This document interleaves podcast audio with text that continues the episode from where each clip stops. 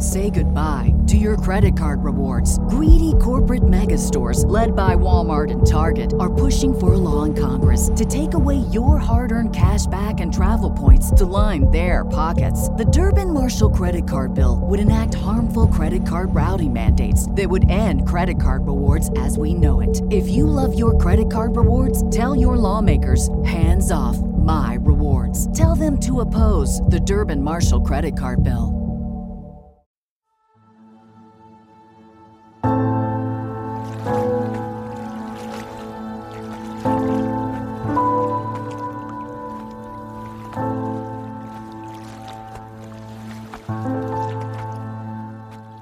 Trigger warning for our listeners.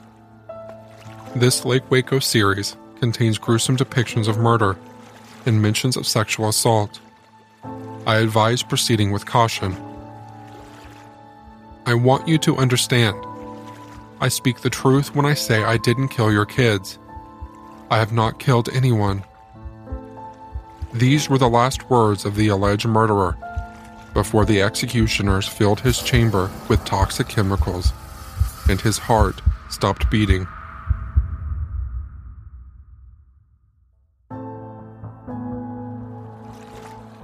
We rewind back to a quiet Monday afternoon in 1982.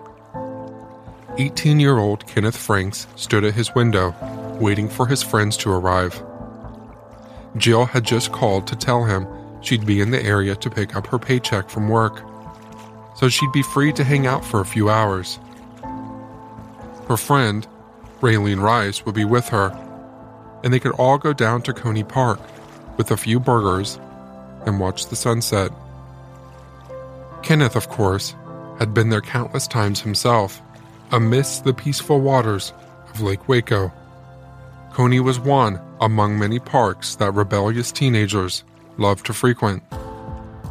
With a busy boat dock on one side and a quiet, secluded place on the other, offering breathtaking views of the lake in the neighboring Speegleville Park, it's no surprise Kenneth loved visiting the place on his motorcycle and he was excited to take his friends there too. The girls arrived in an orange Pinto and parked in the driveway of his townhouse. Kenneth, after grabbing a few dollars out of the change drawer and getting a stern warning from his father to return before midnight, ran outside to greet them. Kenneth hadn't seen Jill Montgomery in a very long time, and he wouldn't have her for long that night either. Her family had moved to Waxahachie, and she'd have to make the long drive back. He missed her terribly, but decided to cherish what little time they had. Maybe he was a little less excited about Raylene Rice going with them, but it wouldn't be such a problem. A gorgeous sunset at Lake Waco would melt away what distance had formed between the two. Little did Kenneth know this would be the very last time he would enjoy her company. 2:30 a.m. Kenneth's father, Richard Franks, stirs awake and rolls over to check the clock. He tries to listen for any signal that his son might have returned. The bed creaking under his weight as he tosses and turns. Anything. It was nothing but eerie silence and Richard couldn't be angrier. This was the part he hated about parenting the disciplining. In the end, neither of them was happy, and they'd go days without talking. Richard got up from bed and went to check Kenneth's room. Neat and empty as ever, with a pair of folded pajamas on the bed. He decided to wait up for him and greet him at his arrival confronting him about his tardiness, and maybe giving him a little lecture on mutual respect. So he sat in the living room, switched on the TV, and contended with whatever was playing at that hour. Time went by. It was now 4 a.m. There was a feeling of uneasiness and dread at the pit of Richard's stomach. He couldn't sit any longer. He had to move. Do something. Get out. As a veil of darkness shrouded the city, Richard Franks made his way to Koehne Park. His senses on high alert. Slowly but carefully, he scanned the area near the boat dock before heading to the more secluded areas. He came across other teens, a few crickets, but no Kenneth. Approaching the open space where concrete picnic tables and barbecues stood, he noticed a lone orange Pinto parked there with the Waxahachie High School sticker on its back window. Raylene's car. He breathed a sigh of relief, seeing something familiar, whatever it is. At least Kenneth is safe and still inside the car. The car was empty, which could mean they had gone for a walk, or, more dangerously, for a dip in the lake. For the next hour, he roamed the streets of Waco, searching every park, every nook he came across, until he finally arrived back at Midway Park. There, he stumbled upon an abandoned car that had clearly been vandalized, with shattered windows and open doors. He reported the car on his Citizens Band radio to alert the police and waited until they arrived. When they did, he told them why he was out so late at night in the first place. He couldn't find his son. He was supposed to be home. The car is still here, but there is no sign of him.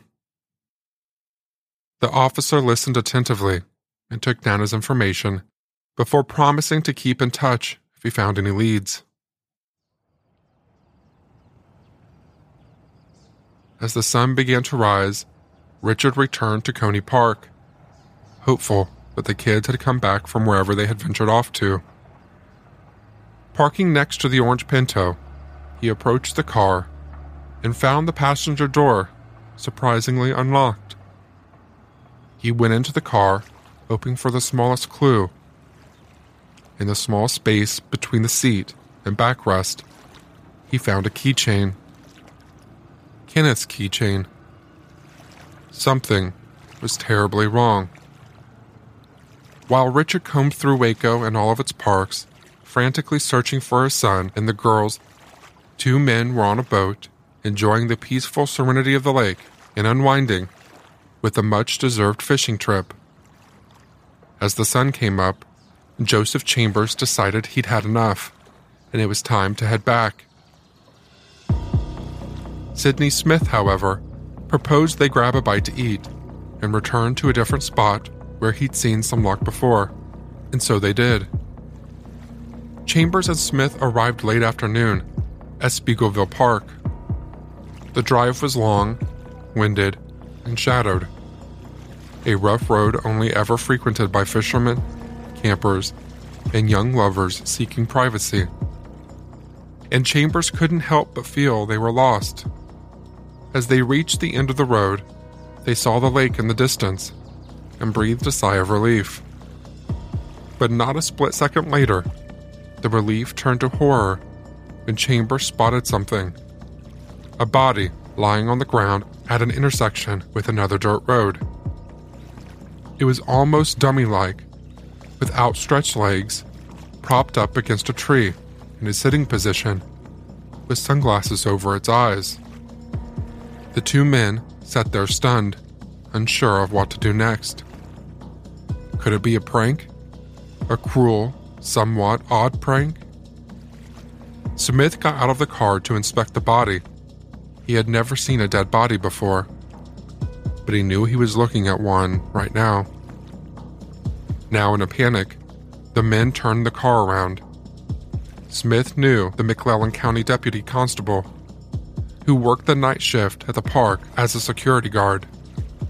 For the next few miles, not a single word was spoken between the men. That same morning, Richard Franks made several calls, starting with Raylene's father, Raymond Rice.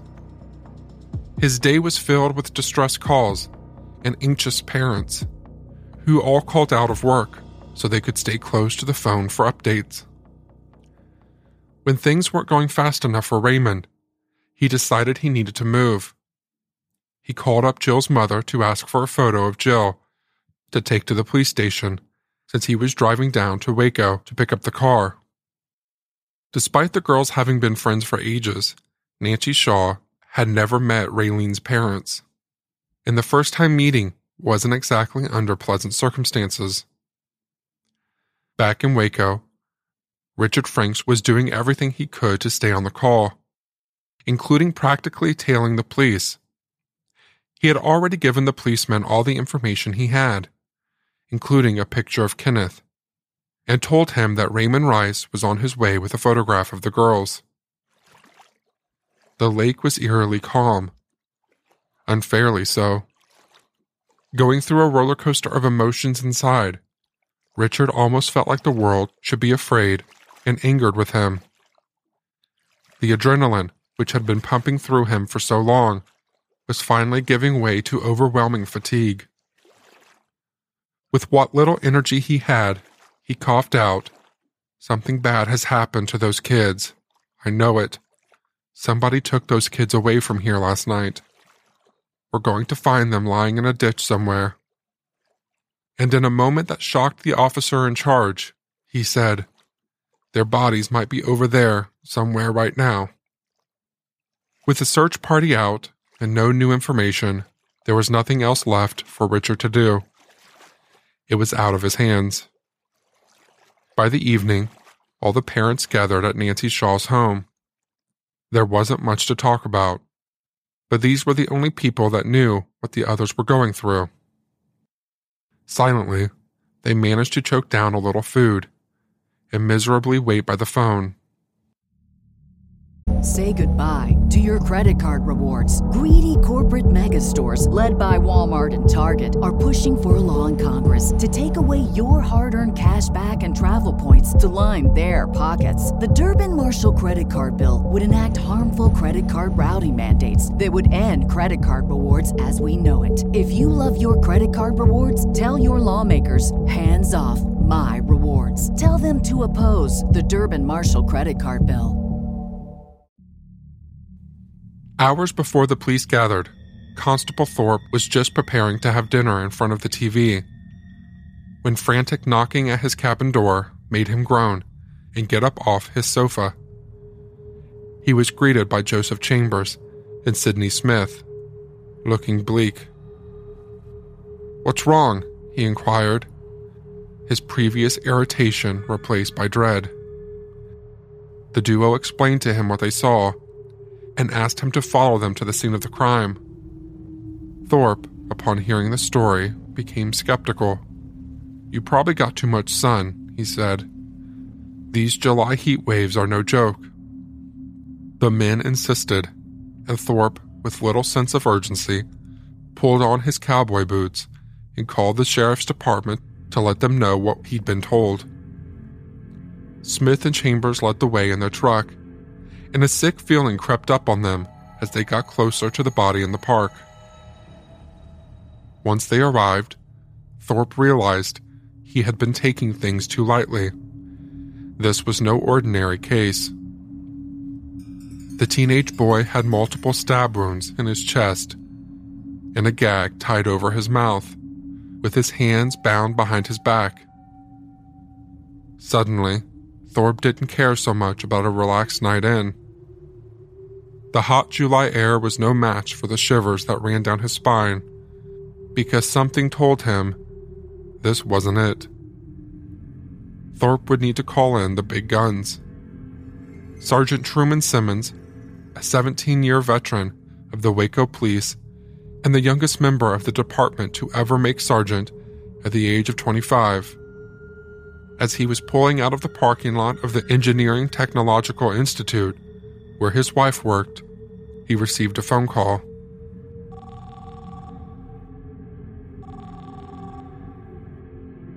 It didn't require much convincing or explaining to let him know it was an extraordinary case.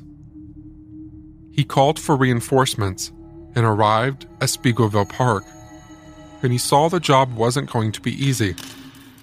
Not because the body was particularly vexing, but because, as always, the TV reporters were already swarming the area. Fighting his way through them, he crouched down to take a look at the body, while his men scoured the area for more clues.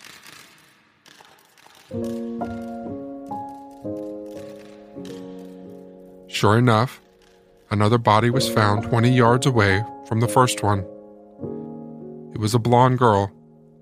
She was nude, with a piece of red and white cloth tied around her mouth and her bra tied to her ankle.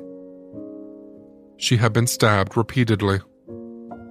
Not long after, the team saw a knee poke out of the weeds. Hurrying to the site, they found another girl, this one a brunette, also nude, bound and gagged.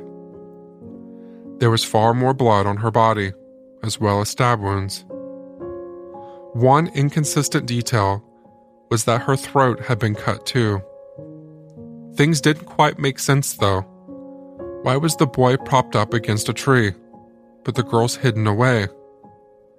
Why were there no signs of struggle on the scene? But those questions could wait, for now. Thorpe and Truman had to clear the area of reporters and make one very difficult, painful phone call.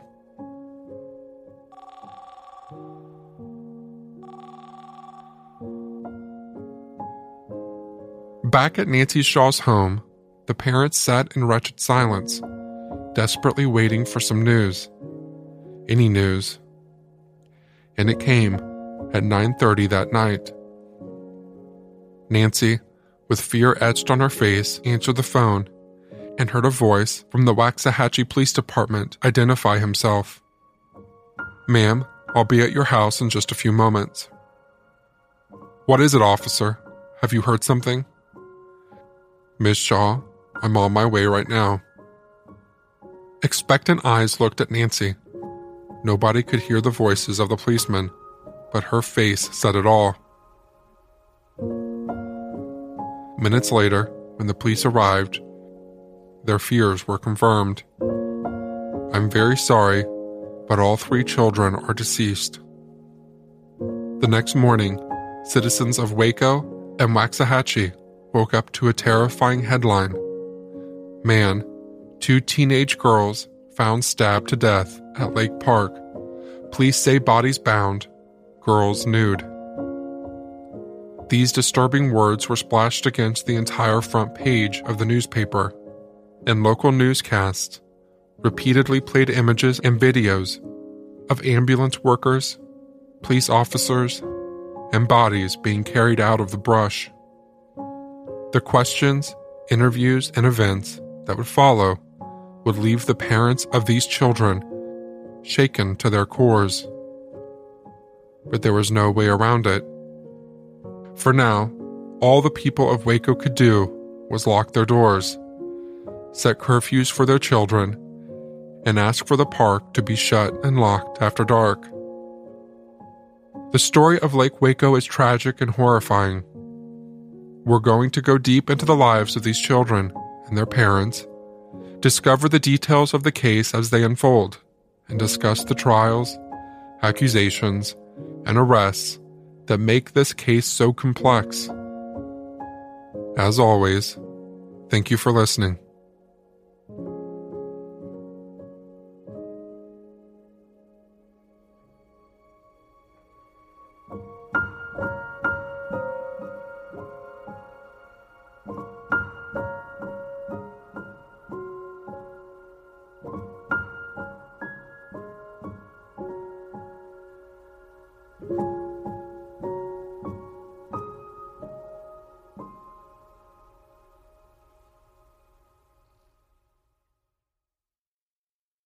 Say goodbye to your credit card rewards. Greedy corporate mega stores, led by Walmart and Target, are pushing for a law in Congress to take away your hard earned cash back and travel points to line their pockets. The Durbin Marshall credit card bill would enact harmful credit card routing mandates that would end credit card rewards as we know it. If you love your credit card rewards, tell your lawmakers hands off my rewards. Tell them to oppose the Durbin Marshall credit card bill.